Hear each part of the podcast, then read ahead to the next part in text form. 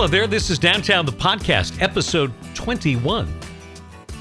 Originating, emanating, coming out of our Zone Radio studios on Broadway in Bangor, Maine. Rich Kimball here with Carrie Haskell. Downtown the Radio program airs every day on WZON AM 620 in Bangor, WKIT HD3 streaming audio at our website, downtownwithrichkimball.com. And you can always download the WZON app and take us anywhere you go on the planet and at least to some of the inner planets. I don't think we're cleared for transmission to Neptune as yet, but we're working on it. Get the engineering staff uh, on that right away. A program brought to you every week by Cross Insurance, where security meets strength, and by Gneiss Brewing Company, German style beer from the woods of Maine. This week on the podcast, a couple of very fun conversations. One with a musician who's been making music for, gosh, more than 25 years now. Uh, Jill Sobule has got a brand new album out called Nostalgia Kills. And Carrie had a chance to talk with her recently about the album, making music, her career. We kick things off, though, by remembering one of the iconic television shows of all time that's celebrating an anniversary this week. Frasier made its debut on NBC. 25 years ago, a spin-off of sorts of Cheers with Kelsey Grammer Grammer's a terrific character, but it became so much more than a spin-off and has become one of the most loved shows in television history. Our friend Mark Freeman of the Hollywood Reporter talked to just about everybody involved, uh, the cast, writers, directors, producers, for a wonderful piece that appears in the new issue of Vanity Fair. So let's join Mark Freeman and revisit Frasier. Mark, how are you this afternoon? I'm good. How are you? I'm intensely jealous of you. That's how I am, that uh, you get to talk to all these incredibly talented people from uh, some of the greatest shows of all time. This cast and all of them, all of the folks, uh, whether it's MASH or Taxi or, or, or Newhart, uh, they're all pretty tight, but you were telling me this group in particular is closer than most. Yeah, so you know, there's two things. One is for Taxi. There's something Jim Brooks said to me, which kind of I think applies to everything across the board. And he said, when you do a TV show that lasts more than five years, that basically because you're spending five days a week, ten to twelve hour days with these people, they become family, and you share the good and the bad, the lives, the deaths, the births, the marriages, and so that way, everybody kind of develops this closeness that you don't see in a lot of other environments. Having said that, Frasier is an extreme example. If you look across the board, um, Peri Gilpin and Jane Leeves, they're godparents to each other's children.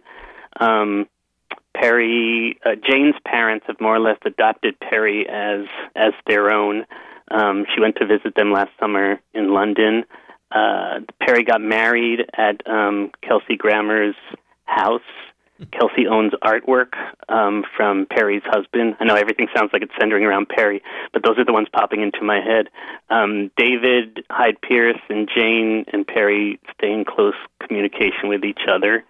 And some of the people from the show have moved on to Modern Family. Christopher Lloyd um, is one of the co-creators of that, and Jeff Greenberg, who does the casting for that show. They both come from Frasier, so they still see each other every day. Um, so, so yeah, it, it's just an amazing little group of family that if you had to have a family, not through a work environment, you, you you'd be hard pressed to find a a better example of one. I thought it was very interesting that uh, when things were going well on Cheers and they had this wonderful character of Frasier Crane, uh, that he made a deal with Paramount to produce some kind of series after Cheers ran its course. But the initial concept was something, well, a whole lot darker and probably not as funny as Frasier. Yeah, when you talk to the co-creators about it, they they kind of look back and they kind of scratch their heads at themselves as well, thinking, "How do we come up with this?" Kelsey swears that he he was a motorcycle rider, and he says that some he thinks some of their inspiration came from the fact that he rode Harleys. But the gist of it was they thought, what about some kind of Malcolm Forbes type who's a gazillionaire and he rides bikes on the weekend? There's this contrast in terms, and he has a motorcycle accident, so he's paralyzed, has to live in some penthouse in New York City, has a sassy Rosie Perez type um, physical therapist and runs his empire from there and then gets to learn about life in the real world from the Rosie Perez type.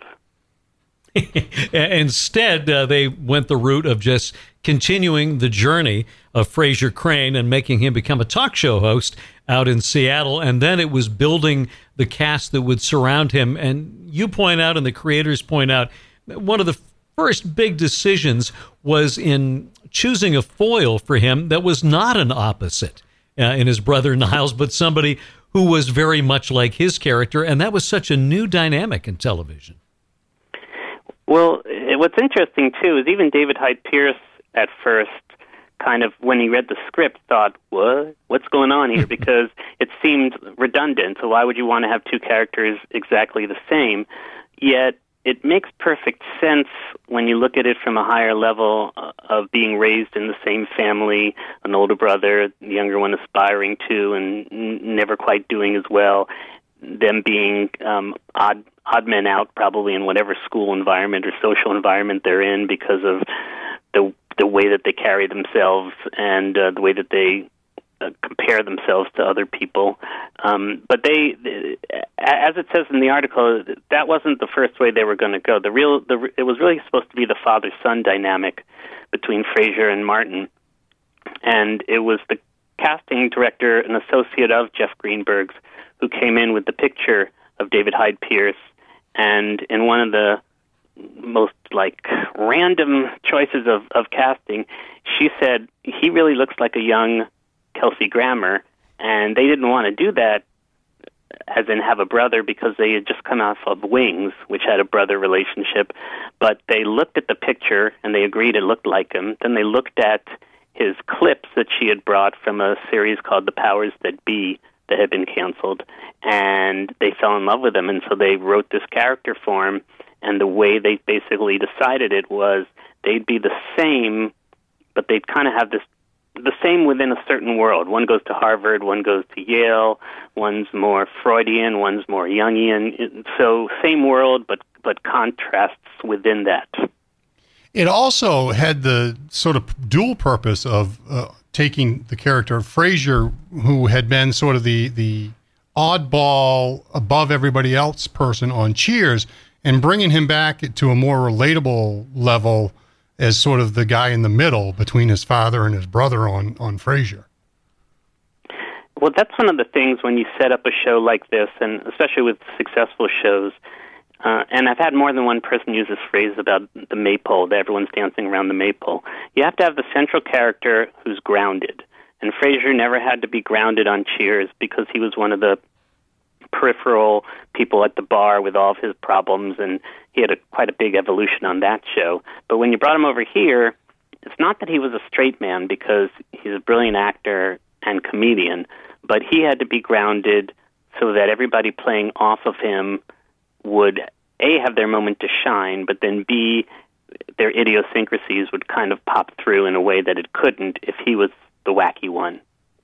Uh, when you talk about the, the, character of Niles, the episode, and, and, you mention it in the Vanity Fair piece, everybody talks about it, and it's that six minute tour de force of physical comedy that David Hyde Pierce did. And I, and I didn't realize until reading your piece that that was actually directed by Kelsey Grammer.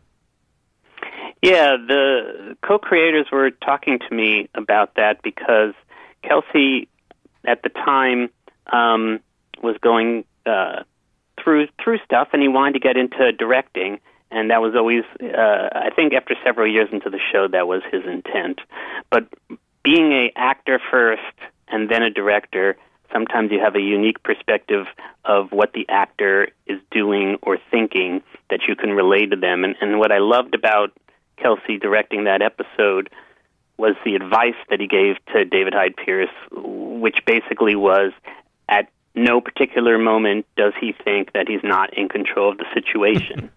and if you take that one little sentence I just said and you watch that six minute silent piece, uh, which is uh, an ode to Mr. Bean, um, as David Lee had said, you'll notice he never panics at any moment because he keeps thinking, I'll do this. And but then of course it falls apart and then he has to solve that. um, one random thing too about that scene, which didn't make the article, is there's a moment in there where he runs into the kitchen to, to grab a pair of scissors, and he runs out, and then he starts walking because you're not supposed to run with scissors. And uh, they said that was an ode to a scene in Cheers with Frasier when he was trying to kind of going over the top in a breakdown, thinking of the craziest thing he could do, and he grabs a pair of scissors and he and he runs around the bar, and they remembered that and they threw that in. So that's that's for obscure Cheers and Frasier fans. That's brilliant. We're talking with Mark Freeman here on Downtown, the 25th anniversary of Frasier. John Mahoney, such an important part of that series. Hard to believe that there was somebody at the network that said, "Lose the dad." The the uh, the person who told me that, which is Ken Levine, is a brilliant uh, television writer. He, he was when he was telling me the story. It was in part of where he was thinking this happens all the time in these pitch meetings, where you come in with one idea, such as a father-son relationship, and then the person says, "That's a great idea. Lose the dad." So then you're just left with son. So for him, it was par for course, but it was, eh, and of course, on top of it all, then when the show is a success, that person can then say, I knew it all the way from the beginning. I said this should be a father son show. So that's kind of the dynamics of uh, the Hollywood world. Um, maybe some of the darker sides of it. Not to say that it's all dark, but in in a dog eat dog world of uh, Hollywood, you can get that from time to time. Peri Gilpin had such great chemistry with Kelsey Grammer in the show, but she was not the original choice for Roz. No, it was. Uh, it, it ended up happy for everybody, but it was it was Lisa Kudrow. They they said it was the most difficult role to cast. They, they saw hundreds of people um, through video, through New York, through L.A., and it kind of came down to the two of them. And the best way to summarize that is if you think of Phoebe as Roz, you would see why Lisa Kudrow didn't work. She played that same quirky, spacey kind of persona that she did so wonderfully in Friends, and that's not to say that she can't go beyond that, but that's what kind of won her the role. But they saw on the first day of uh, rehearsal, really, that that wasn't working because you need someone in the radio station, as someone put to me, in the radio station, she Roz is stronger than Frasier. He is subservient to her. It's her. She's the producer and the big cheese. But outside, he's more of the superior intellect. So there's this yin yang thing that's going on. And if you take a quirky, spacey character, it just doesn't quite work. And they realize that. They tried to adjust by rewriting some of the dialogue to accommodate that. And then by the third or fourth day, they just realized it wasn't going to work. It had nothing to do with the Lisa, really, just the way that that she came in with that role, and it worked out well for everybody because a year later she got Friends. So. Now, it sounds like a perfectly happy set, but there was a little bit of friction. Uh, the dog Eddie, played by Moose, and his uh, later day uh, stand in, his son Enzo, didn't get along very well on the set, is what you, uh, you dug up. Yeah, it, it, there's all these great stories about moose, and I was trying to think about how to handle it in the article because you have to touch on moose. Somebody was saying, and I don't think this made the article if I recall right, that she uh, Moose was in a um, commercial at the Super Bowl, uh, and Moose had his own limo, and, and she had to snag a ride in Moose's limo because she happened to be at the Super Bowl too, and, and uh, that's how big Moose had become. Um, but uh, uh, yeah, two of them. It was so elaborate they couldn't really be on the set together. When they came over in the trainer brought them over in the truck, there had to be a divider which, if I recall correctly, had to they couldn't even see each other. There had to be a, a split in the car so that if they were on set for some reason together, they didn't have to see, smell, notice, hear each other because they hated each other that much. Um, and uh, and then on top of it all, poor Enzo, they had to repaint him from time to time to to match all the the, the spots on uh, on Moose. And what was it? They, um, they had to put sardine juice on John Mahoney's hands to get either Moose or Enzo to stay on his lap. Yeah, well, it it turns out the way that they they they said Moose was an actor first and a lover second. So he's not the dog that was going to come running to your lap and and and want belly pets and licking and so on. He basically was an actor who there was his trainer off off screen yelling moose moose moose. Uh, everyone does an impersonation of that from the show that I talked to. By the way, it's a higher pitch. It's more like moose moose. and uh, if you actually watch where, wherever Moose is looking on screen, you always notice that's that's you could figure out that's exactly where the trainer is. But um, because Moose wasn't a lap dog, John really hated that dog because the dog was not friendly to him at all, and they had to put sardine juice to do to do something to attract the dog and maybe get licks for him on screen. But it's kind of funny knowing that and then seeing uh, Moose slash Eddie jumping into his lap and seeing seeming like this affectionate dog who just also stares at Frasier, but so that bond between him and John is, is all acting. So uh, I was very interested to read because we had Julia Duffy on the show uh, not too many weeks ago that her agents reached out at one point in the run of the series and said she would love to play the role of Niles' unseen wife, Maris. Yeah, it was a it was interesting side note because what they had originally planned w- was the way it kind of unfolded that they wouldn't show Maris, they would have some descriptions, but they didn't want her to become Vera, uh, who was Norm's wife on Cheers. That was never seen but only talked about.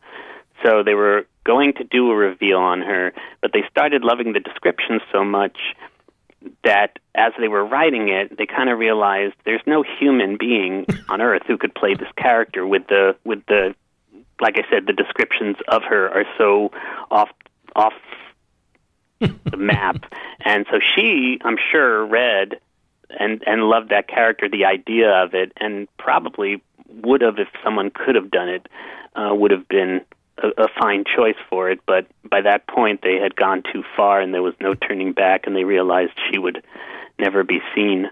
Um, one other thing on Julia Duffy, though, which I didn't mention, probably haven't mentioned before, is uh, she was also, and maybe she said this, she was a finalist for the role of uh, Diane Chambers on Cheers.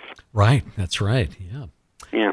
Uh, it's great, too. And one of the reasons the show was such a success and why it holds up so well is the respect that the writers and the cast had for the audience, their rule, as you point out, no stupid jokes, no stupid characters, but also it's clear too from your conversations with the actors, the reverence they had for the writers, and that becomes especially apparent when several of them talked about their final lines in the series.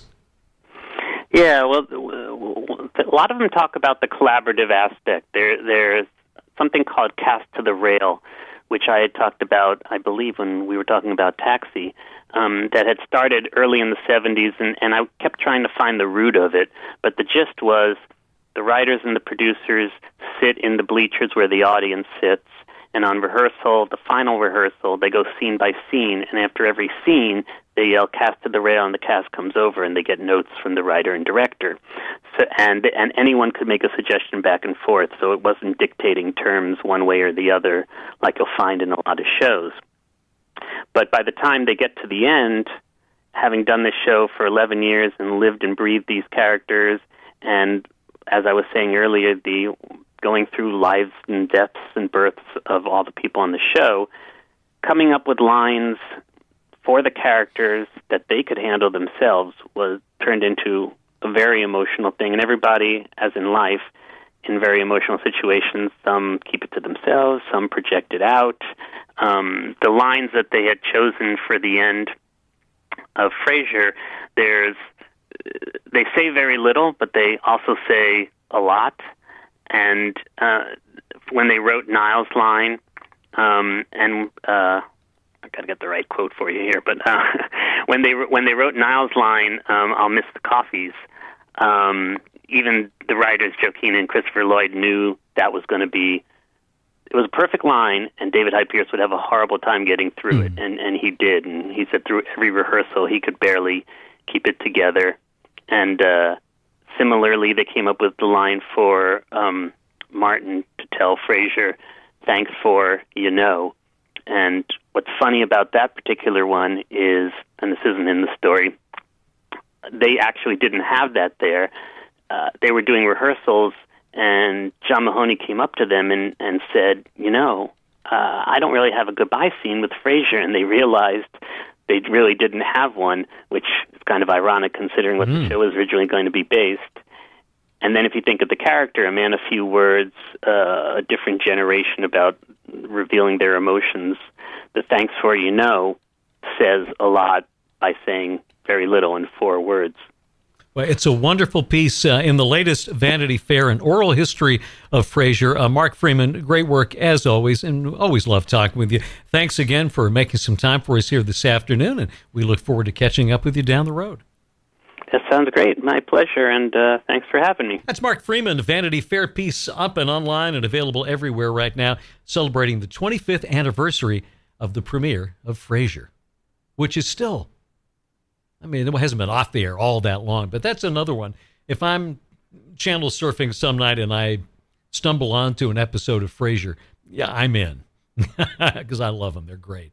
Yeah, and they did such uh, the the comedy is non-topical. I mean, it's it holds up no matter. It's one of those ones that in 30 years people are still going to be watching and laughing at. So good. And when we come back, Carrie steps out from the producer role for a very fun conversation with singer songwriter Jill Sobule. It's next after this quick word from our friends at Cross Insurance. Since its founding in 1954, Cross Insurance has grown from a small family owned agency that started in Bangor, Maine, into one of the largest super regional insurance agencies in New England. With a network of offices throughout New England, Cross Insurance works with top carriers to provide maximum value to you, your family, and your business. We are proud to be the official insurance broker of the New England Patriots and would welcome the chance to provide security for your team. For more information, visit crossinsurance.com. Cross Insurance, where security meets strength. Just over five years ago, a couple of friends got together. Their plan create balanced beers that pay respect to the rich German tradition of brewing, layered with the nuance and the eccentricity of modern brewing methods. And with that, Gneiss Brewing Company was born G N E I S S. Gneiss Brewing, based in Limerick, Maine, in the foothills of the White Mountains, is where you'll find Dustin and Tim, and they combine their love of beer, science, and their German heritage to produce truly unique brews. Uh, whether it's the Gneiss Weiss, the Sun and Shine, any of their seasonal beers, stouts, porters, IPAs, you'll love what they've got brewing at Gneiss. Ask for beers from Gneiss at your favorite restaurant or bar, and look for Gneiss in cans all around the state of Maine. Work hard, play hard, be nice.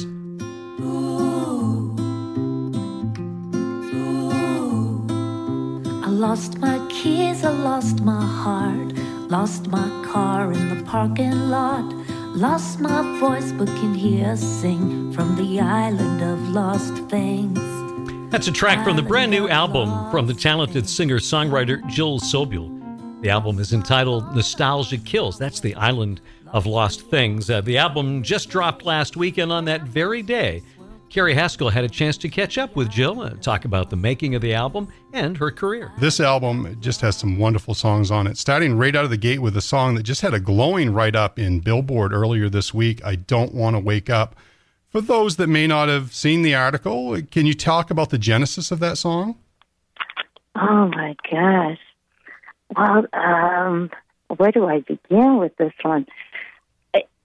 You know, I just, first of all, I want to say that I don't believe at all that you have to suffer for your art or you have to be in a bad place to write a good song. Not at all. That saying, it was just after a really bad breakdown. and I have to say, sometimes it gets those juices flowing. And I was in the, you know, staying with the, you know, a friend's couch, and it was a not the best time. And and a friend uh, at the same time okay i was reading like, the historical jesus history of god karen armstrong's um, so i had all this kind of old testament stories and allegories going around in my head. That mixed in with a friend said you know why don't i give you a little bit of my chocolate with mushrooms in it so there was the beginning of that song. Well, the first time and the last time that I ever wrote a song under any kind of influence. And you know what? It it, it wasn't bad. No, the results of the uh, Old Testament and and mushroom dose brownies came up with a really really great song. That I that's uh, I know. Now what do I do? Well, the the last time I had done mushrooms was in junior high school, going to see Alice Cooper's Billion Dollar Baby Show live in Denver. Yeah, I, I don't imagine the results were quite as productive uh, for that time as they were for this one.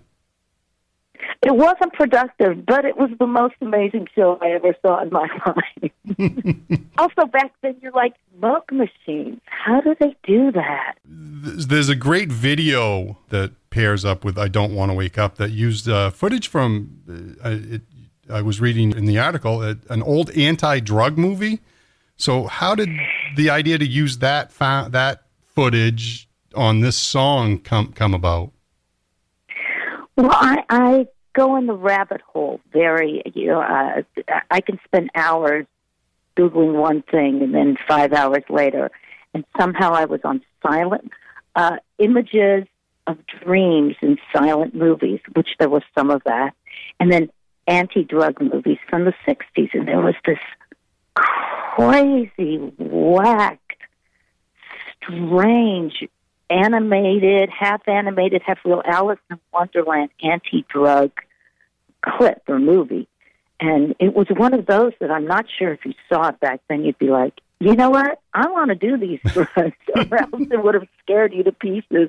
It was probably a combination between the two. So my friend Joshua does these amazing videos of found footage, and we had to find out if these were uh, public domain, and they were. So he he he took them and and created this wonderful, beautiful, strange video that seems to somehow be the right soundtrack. Yeah, the the video fits the music as well as anything as that I've I've seen in a long, long time. It was another song on the album that really caught my attention. Uh, was I put my headphones on. I think that experience of those uh, those big headphones that covered your, you know, just completely covered your ears and blocked out everything around you, is uh, an experience that a lot of kids of the 70s and 80s are gonna really attach to. I, I, I clearly remember doing just that, just sitting and, and having the headphones on and, and sort of blocking out the world. And there's something more special than earbuds, those big cans that would cover half your face.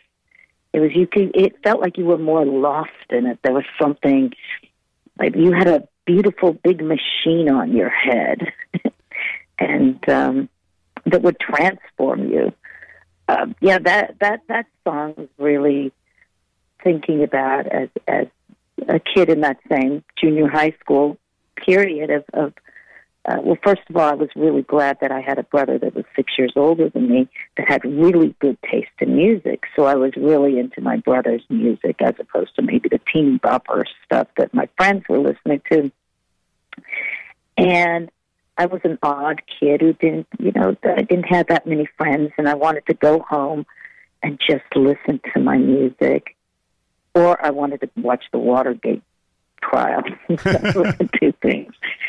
But yeah, it, it's kind of a um, the song is both uh, a kind of vision and, and narrative of what it was like to be kind of feeling like an outcast uh, teen, at the same time a celebration of, of music that I listened to and how that that basically helped and saved me it's funny. I, my brother was uh, seven years older than I am, so I had that same that same part of it too, where I sort of skipped the music that all my friends was listening to to a large extent, and was pulling out his eight tracks and popping those into the stereo with the headphones, and, and that's the music I was listening to. Yeah, we we we had the cooler stuff. now, another song that's been getting a, a, good amount of attention early on is uh, Island of Lost Things. It was a pick of the week selection with Rolling Stone earlier this summer. That's that's again, and I keep saying it, and I seem to be repeating myself, but another just amazing song on this album for you. Oh, that might be one of my favorite lyrics on the record. And it it began again. It was a, it was uh, one of the later songs. I wrote it, I think, a week into recording, and at first it was I started writing a list of things. I'm very forgetful, and when I'm stressed, you know, every every hotel has an item of mine somewhere, um, and I'm always, you know, I asked my mother, "Do you think?" I'm, I've got early Alz, like really early Alzheimer's or a tumor in my head. I keep losing my phone. And she's like, honey, you've been that way since you were out of my womb, you know. so, uh, but I was making a list of all the things that I lost and all the things that are missing and, and thinking about this, you know, this strange island or place where our, you know, the missing sock is, the missing keys. And then it started changing and evolving into things that have lost, people I've lost in my lives, uh, situations, uh, towns I've lost, uh, and it started getting uh, confidence I've lost, um, and it became a whole other beast. Your songs do that. There's the meaning that it starts with, the meaning that's sort of the superficial meaning, but so much more gets woven into it as the song progresses. It, definitely on this album, but in, in your music in general, that seems to be that's the way that your songs develop, and that's part of the the appeal of your music. Yeah, I mean, I think of I try to think of myself as a as a storyteller. I was doing a, a songwriting workshop, and I'm sure it was different than than other writers where they talk about the you know, verse versus chorus, when to put in a bridge, and and I kind of, I think, usually not always, but I like to write from the very first word. I don't have a chorus. I I'm just writing a story, and I like it to have kind of a beginning, a me, middle, and an end, and and uh, sometimes there's a little twist in there. So so. Uh, you know, and I think maybe uh, on those headphones, some of my brother's albums were influences, some of the artists in that style of writing. We're talking with singer songwriter Jill Sobule here on Downtown, and uh, the album Nostalgia Kills released on Friday. It, it, people think of a nemesis as being a bad thing. In your case, uh, having one led to a to a pretty good song. Uh, this, the uh, the song "Almost Great" spurred on by uh, a run-in you had with someone in uh, at an industry, and I'm assuming now that's a music and not steel industry event. You you know it? Oh yeah, it was at a party, and it was kind of a music industry. It was kind of a hipster thing in L.A. And I remember there were these three dudes talking, and one was saying, yeah, you know what? It's no, it's true that like people over forty can't really write. They can't write pertinent songs anymore in, in music, and maybe you know, uh, it just it's a young people's game. And I remember going and saying, "You're an idiot," and walking off. and I don't, he didn't know who I was. I, but that guy, ever since, has been my nemesis. I don't remember what he looks like. I don't know but he is my nemesis. And I love having, everyone should have a nemesis that really doesn't matter or they don't know. And they, the nemesis doesn't know that they're the nemesis. But that guy is my nemesis. And he kind of spurned on that song and gave me a little oomph of like, I'll show you. Now, most of the album is original stuff you wrote. You did include a couple of covers as bonus tracks, and one is a beautifully stripped down version of the uh, 70s uh, Ooh Child. You also have a great cover of Warren Zevon's Don't Let Us Get Sick. Now, you toured with Zevon a few times over the years. Um, the fan recorded duets of you and Warren doing Going Down to Jackson and I Kissed a Girl, by the way, are two of my favorite tracks on my phone's playlist. you, I just, the, the, it just, they work so well, even though they're not great recordings. There's just the enthusiasm and the joy of the songs your time spent touring with Warren, did that have an influence on your music and or the way you wrote or anything like that? Oh yes, I think it pushed me to become a better writer, better lyricist. Like it, he was one of those writers that uh, a literary writer. He was one of those that I I wanted to write like that. He he was, one of my lyrical heroes. So to be open up for him and to have him to know that he's listening to you, it's like you better be on your game. You've got to be on your game. And uh, and he was he was so you know. There's a lot of things about Warren. You know, I mean, he was a bad boy. with me, he was so kind and so generous and funny, and we, we had a, a unexpected, beautiful, beautiful relationship. And uh, I miss him really so much. And and and I'm uh, here's one thing too that I think about him is, oh, for my friggin' nemesis is, oh yeah, that they're you know, people like their earlier albums were so much better and then they got lazier as they got older. His lyrics to me got even better. Like his those last two records. Mm. Slay me. So there. It, it makes you feel like you can't get lazy. You still got to push.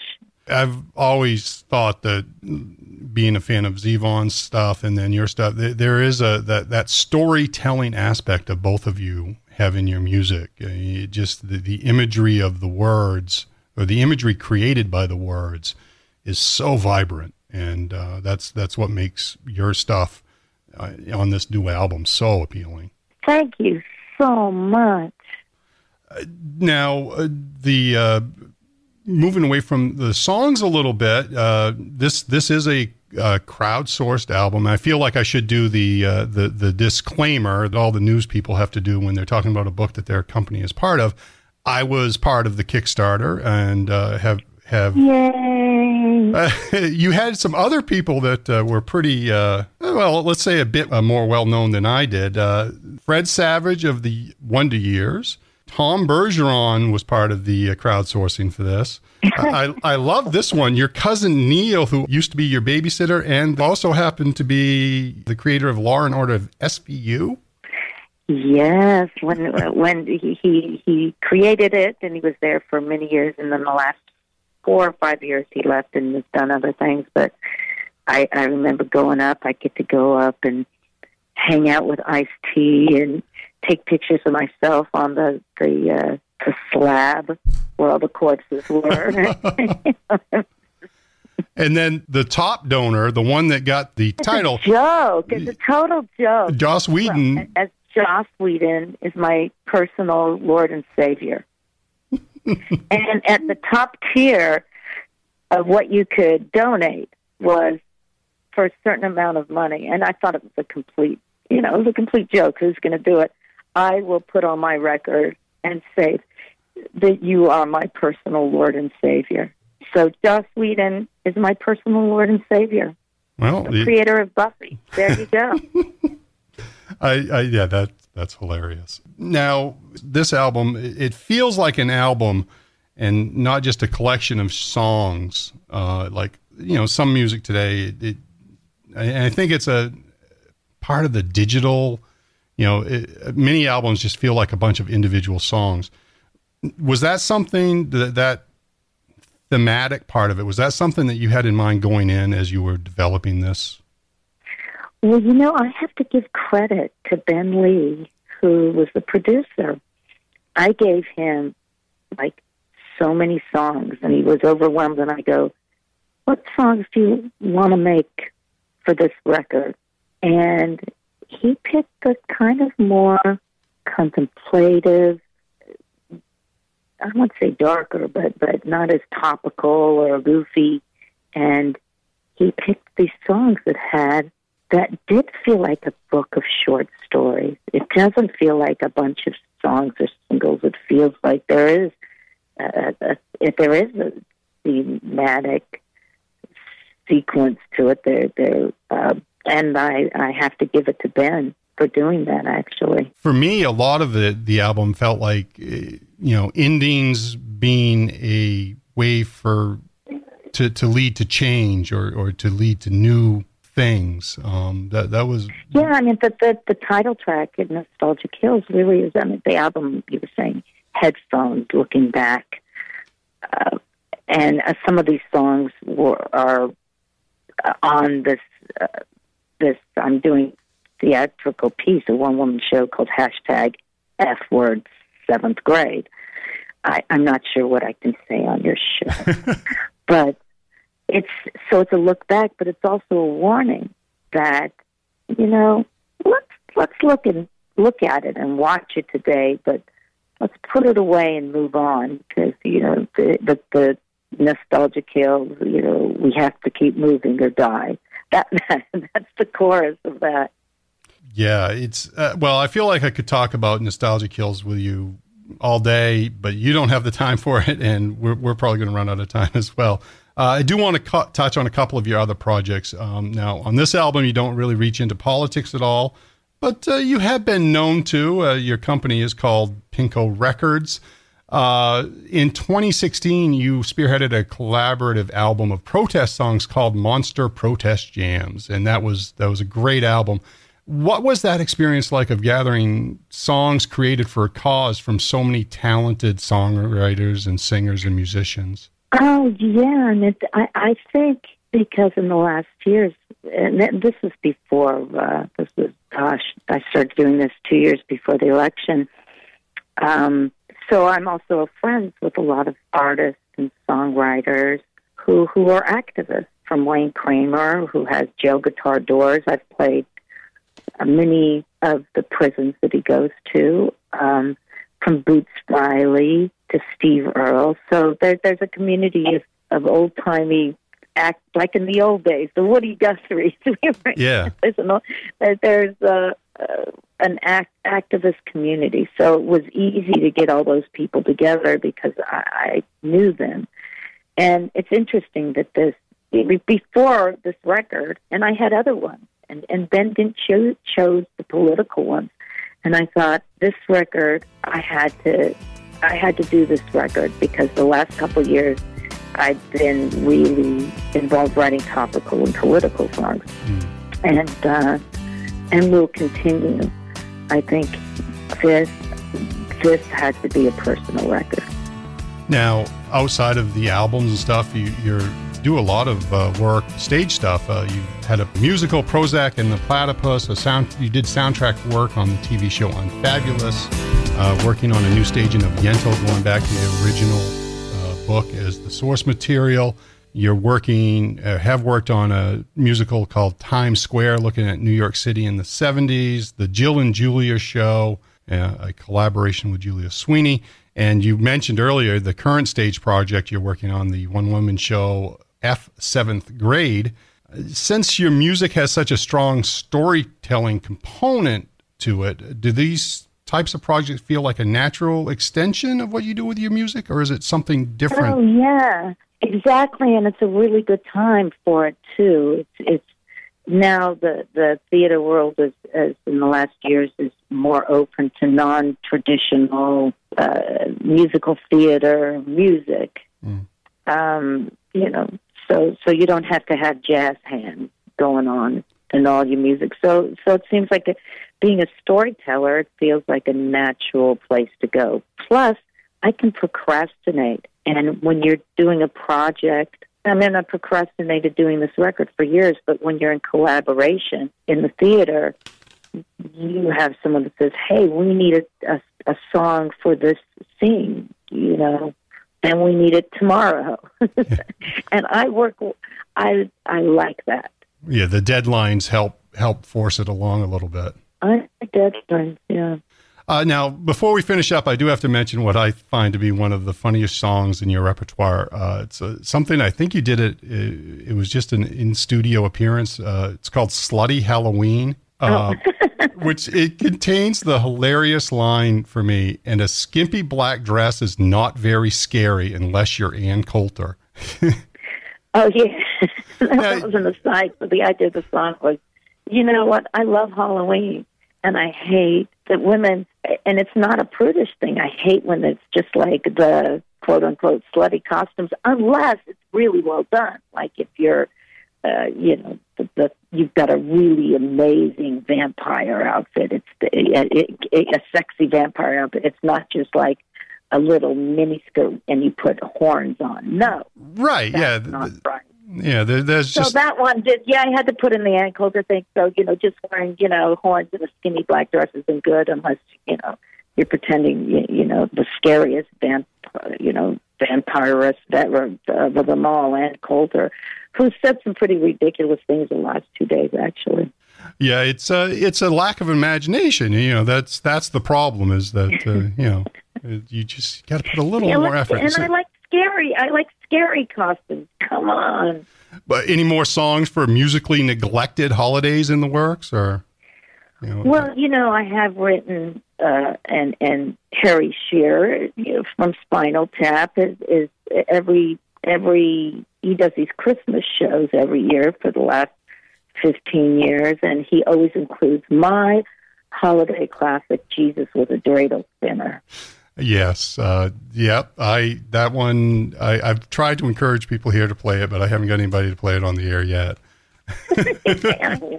I will say. I thought it would be more of a hit. I will say our sister station, the uh, classic rock station down the hall, does a bunch of holiday songs, and your version of "Merry Christmas from the Family" gets a lot of airplay and a lot of listener requests every single.